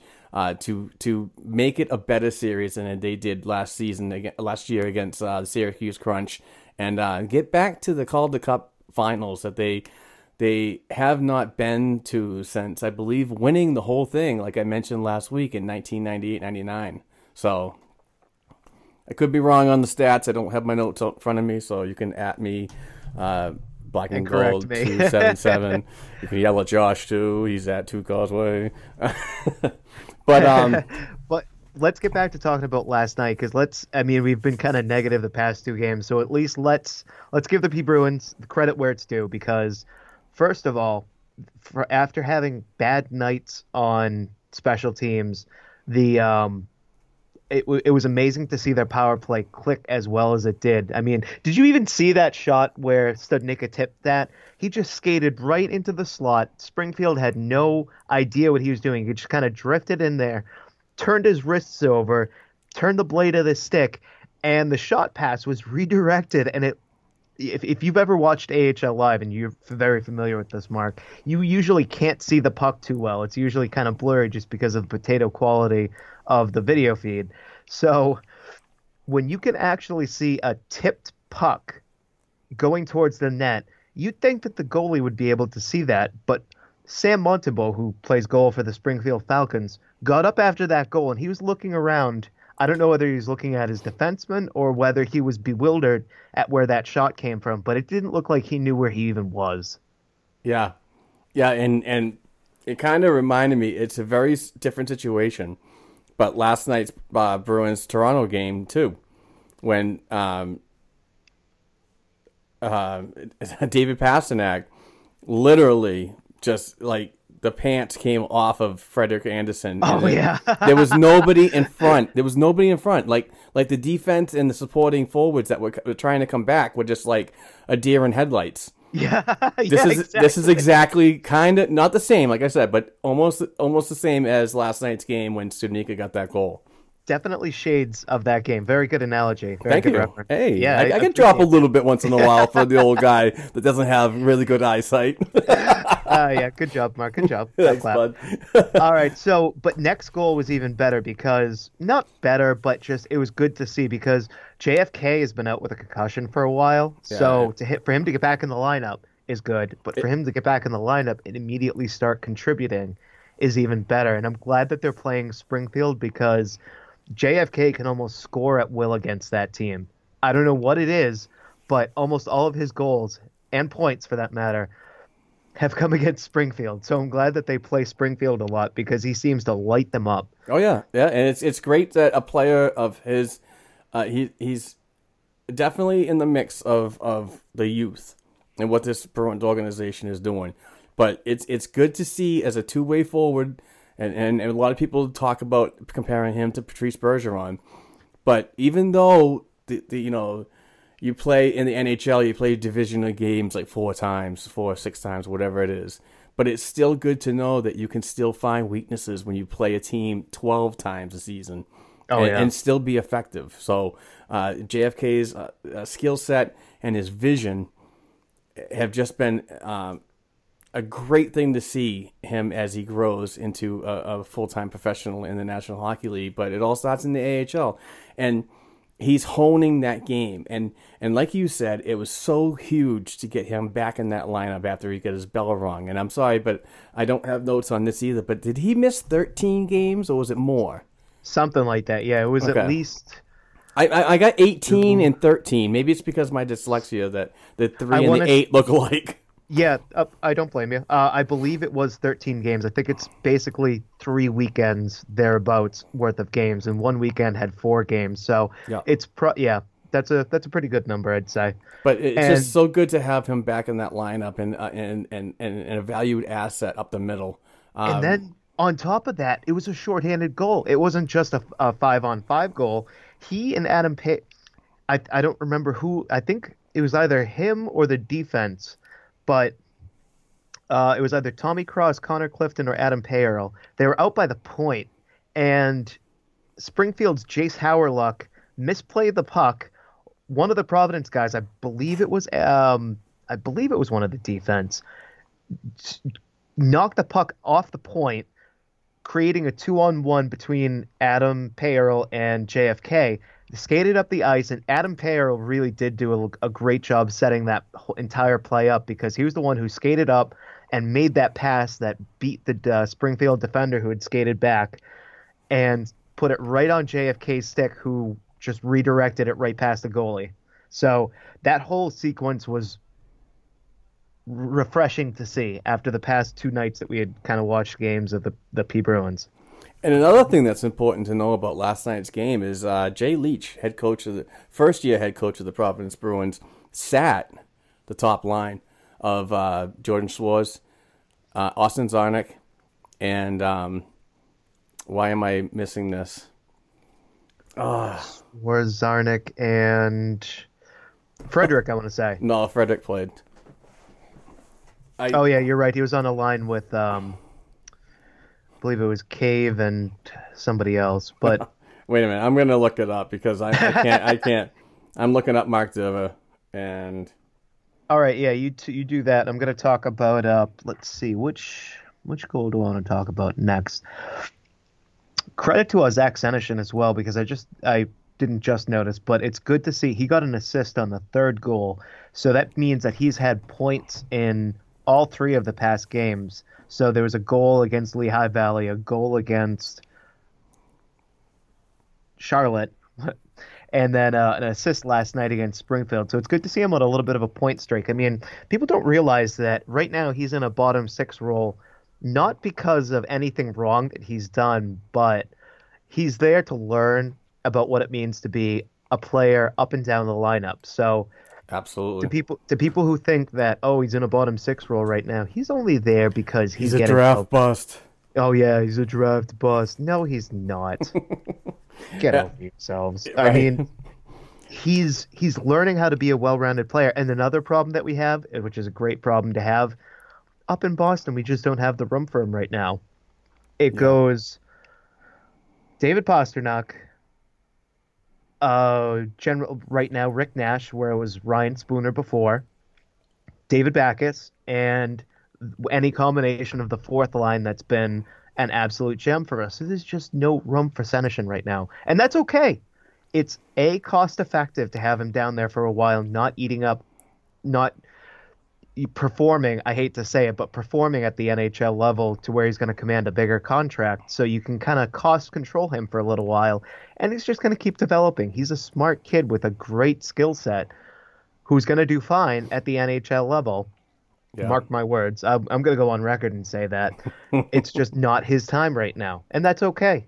That's okay, guys. Relax. But anyways, you did you uh did you pull up your stats yet? I did. Mark Divver um, mentioned last night before the game that Czarnik, Szwarz, and Fitzgerald had the night off. So they got a 5 nothing shutout without the support of uh, the, the, by far some of the top players in that lineup. So Yeah, absolutely. Um, I believe Szwarz and Czarnik are like one and two on the Bruins um, goal leaders for Actually- the season. Yeah, actually, I'm looking up in points, and Austin Czarnik is running away with it with 68 points, and Agostino has 53, and Jordan Szwarz has 47.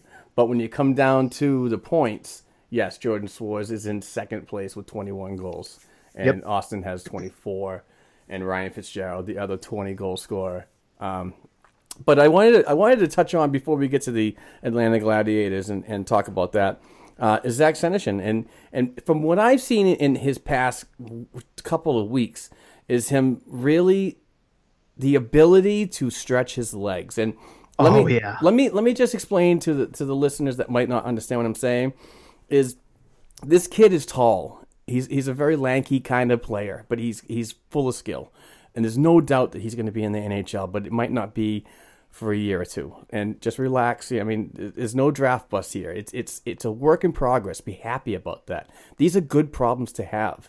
Just because he's not just because he's drafted in 2015 and he hasn't played an NHL game here doesn't mean the world's going to end on a prospect like this. So um, but what I mean by stretching his legs is he's he just seems like he's more comfortable, and it, and I know it sucks because it took almost a whole year to get like that way, but I think he's getting more um, comfortable with the role that he's at as a bottom six forward, like you said. But the way he moves, his stride, his ability, and his silky smooth hands, I've seen him skate so much better in the past two weeks. And the way he cuts through and makes defenses look like absolute crap. And to get a shot on goal, or even better, fake the goalie out while you're being mauled by two defensemen from behind and still get that awesome goal. Uh, it, it's great to see. And, and I don't care where this kid plays. Uh, I do want to see him in the NHL, absolutely. But as a person that, and like yourself, we both watch these games no matter where they're going. It's good to have this problem, and I'm excited for it. Absolutely, yeah. I mean, to to uh, add to your point, I remember in that game against Lehigh Valley where Senyshyn darted up the wall, cut in on the goalie, faked the goalie out, got him to sprawl out on his stomach, and then just roofed the puck as if, you know, it was the easiest thing in the world. He made it look like you and I could do what he just did, even though it's incredibly difficult. Yeah. So Another another quick thing, if you don't mind, about Senyshyn is if you look at his his his stats in the Ontario Hockey League, he, was the guy when he when he went to the top six role in his in his first last two seasons with the uh, Soo Greyhounds. He was the guy that players were looking for. Yep, exactly. they were in- feeding him the puck. in the AHL, he's the one that's looking for the players, which is good. That Jay Leach and the, and the supporting staff of of Trent um, Whitfield, and who's the other other coach? I'm sorry, Spencer Carbery. Thank you very much, my friend. Um, uh, these guys are are, are, are installing a system into his head, so the the players aren't always looking for him anymore. It's he's got to have that supporting role to to help others out and feed others. So it's good to see that he's got more assists than goals in his first uh, pro season with the Providence Bruins, and so it's just going to be, you know, the whole theory of of of making him a better player starts now and this year, and it might even be next year. So don't. I mean, let's not worry about it. I mean, it, everything's going to work out fine, and you know, as much as I didn't believe in the prospect pool of the past, I mean, after 2015, I was bought in. I'm mm-hmm. like, you know what? You trade Milan Lucic, you trade Dougie Hamilton, and you get all this back, and you're preparing yourself for another run, as the Bruins did previously when they got the Stanley Cup in 2011. I mean, they mm-hmm. had seven straight seasons of postseason appearances. Two of which went to the Stanley Cup final. yeah, thir- t- 2011, 2013. So this is all this all this youth insertion and, and restocking is just going to be better for at the NHL level in the future. And I believe that this is. I mean, the Bruins are in for the second straight year. Let's see five more years of this, and then you know, and go from there. You know, it's just it's all a work in progress, and I'm wicked excited to see it. Absolutely, yeah, same. I mean, I, I really want to touch on um, Ryan Fitzgerald, but I know that we kind of got to move along to the ECHL real quick. Go ahead, go ahead. All right. Well, I mean, all I was going to say was that I think Ryan Fitzgerald's really going to push for a job next year. I really see him getting maybe a three le- uh, third left wing or maybe uh, like a even a fourth left wing, which wouldn't be bad because that's his role. He's just very good at. Maybe he's not the greatest skill guy, but he goes into the dirty. He's he is a blue collar guy. He goes into all the dirty areas and does all the right things to be able to make sure that either his team scores or that he gets the goal himself. So, just a little shout out to Ryan Fitzgerald. I think he's going to push for a spot next year. And with that, let's move on to the Atlanta Gladiators. All right, the Atlanta Gladiators. Um, uh, sh- crap. Almost had to put something in the swear jar there. Yeah, I know. I kind of, I kind of shot myself, but I, um, I forgot to write this stat down. But I'm just gonna, I'm gonna, um, pull it up now, um, on the computer. I, I was totally forgot. Um, I don't want playoffs. Yeah, it looks like I, I need the, I need the, um, oh, I got it. The standings. actually they haven't even started the playoffs. I believe they're No, like they're yeah, starting tomorrow night. tomorrow night, At, so- uh, at Florida in the Germain Arena, uh, I believe that Daniel Vladar will probably most likely be in net. I unfortunately believe it's going to be a short series, just given the um, Atlanta Gladiators' position in the standings, and it's not for. I mean, I know that we beat this topic to death, and uh, we'll continue to beat it to death. It's not Dan Vladar's fault. Right. Dan Vladar is a good goalie. If you look at his stat lines in the AHL level, he's a he is a darn fine goalie, and he will continue to grow and he will continue to get better.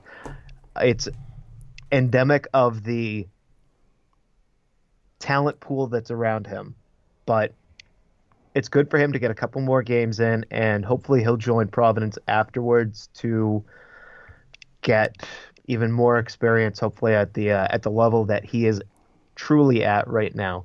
But take it away, Mark.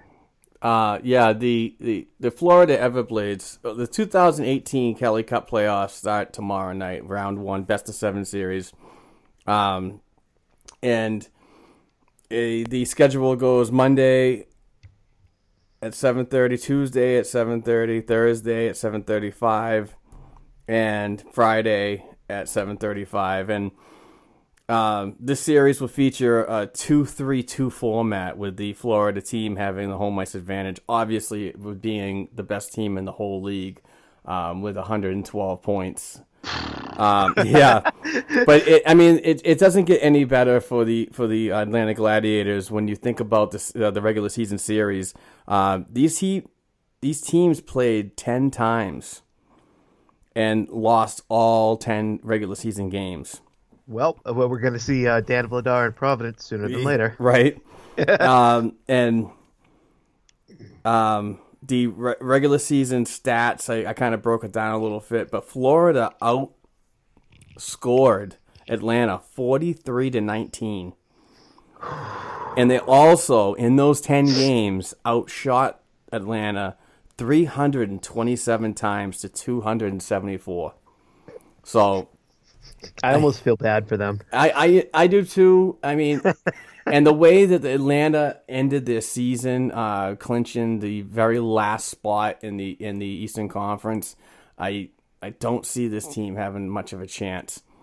Um, yeah, they basically backed into the playoffs. I think we talked about last week. And may, maybe if Vladar is with the team and not that third goalie up in Providence, um, or the fourth goalie with Kyle Keyser. And by the way, um, uh, per Matt Kalman, friend of the show, uh, he's reporting today that Kyle Keyser was with the uh, NHL Boston Bruins at practice this afternoon at Warrior Ice Arena. So something to, uh, it probably needed another goalie up there to you know to uh, get the workouts going for the guys that were at the optional skate. So I was gonna say, I believe it has something to do with, um, you know, the the concept of the Black Aces. Yep. I think he's kind of the goalie for the Black Aces at the moment. Yeah, as and- the, uh, uh, with their ability to practice. Yep.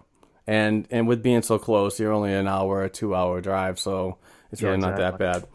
So that that's it in a nutshell for the, the prospect talk uh, this week. Brought to you by Weekend Warriors uh, adult training uh, camps, which start at the end of this month. Please, um, if you want to get to know anything about how to be a better player as an adult and, and, and be a leaguer, please contact these guys. They do a fantastic job and they make their rounds across uh, the United States. So it's a lot of fun. Hopefully, I can get some money up to to to to, to join this uh, when it comes to Boston in um, in uh, June. Take some of uh, Rob Tomlin's uh, vacation money. yeah, I know, and and and as he's as he said uh, earlier in the program, he uh, he's planning another trip. So Yeah. the guys the guy has never left uh, on a vacation in all the time of his life, but has gone on twenty of them in the past year. so, oh boy, um, Josh, always a pleasure, my friend. Uh, hopefully that. Uh, we'll definitely get together. I'm not sure how long the show will be next week, but hopefully we have uh, more po- uh, positive things to say about uh, the uh, Providence Bruins and the Atlanta Gladiators uh, coming down the stretch. So, Yeah, Hope Springs Eternal, and I'm really looking forward to uh, oh uh, in the summer when we get to do hopefully our uh, Dev Camp show because that one's going to be a good one. Yes. that's going to be a lot of stuff to talk about that day because we're going to have all the prospects from everywhere converging at one point. So that's going to be a good show. I hope hopefully you can make it for the whole four day duration. I'm a, given my new job, uh, woo woo, uh, I'm more than likely going to make at least three out of four. I'm not Ah, totally sure about four out of four. Yeah, so Nice. I'm at least going to be there for the two weekend days. Hopefully, there for three. Maybe I can get the Friday to uh, go as well. So Yeah, and and wi- and congratulations on the new place. yes, appreciate it. Yeah, I'll be moving up a little closer to you. Um, and wh- what's really cool about that whole thing, not to cut you off, but you'll be able to travel the Worcester line. yeah, exactly. we could meet at South Station and Uber to the Warrior together if you, if that's something you'd be interested in. Oh yeah, perfect. I wouldn't even have to drive in. That's awesome. exactly. Yeah. See, I'll take the I mean- take the bus from Newburyport, go right into South Station, and I can meet you there, and then we can just go right to the Warrior. Yeah, absolutely, for sure. That's perfect. In fact, I'm, I'm, I mean, next season for Providence, if you want to, uh, we can definitely try to do. Yeah, that's what I was trying to hit on you. I mean, oh, not hit on you, but uh, hit, I think hint my wife would a on, little something say yeah, right. hint on last night when we were talking online about uh, the, the the commuter rail and where it goes because we could definitely go yeah. down to a bunch of games. Yep, definitely. Oh, that sounds like a great idea, Mark. All Thanks right. again for thanks again for this week, and uh, looking forward to hopefully bigger and better things starting this afternoon for the Providence Bruins. Absolutely, and folks, uh, please don't forget to um, read Josh B's stuff at causeway, uh, shipping up to causeway.com and also follow him at two causeway on Twitter. Josh, again, thank you very much, and I will I look forward to talking to you next week. Thanks, Mark. See you next week.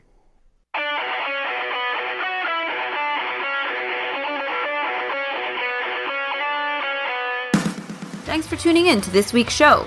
You can follow the guys on Twitter at Black and Gold 277, at Court Lalonde, and at Rob40 Bruins. You can also send us an email to the show's account at blackandgoldhockeyblog at gmail.com.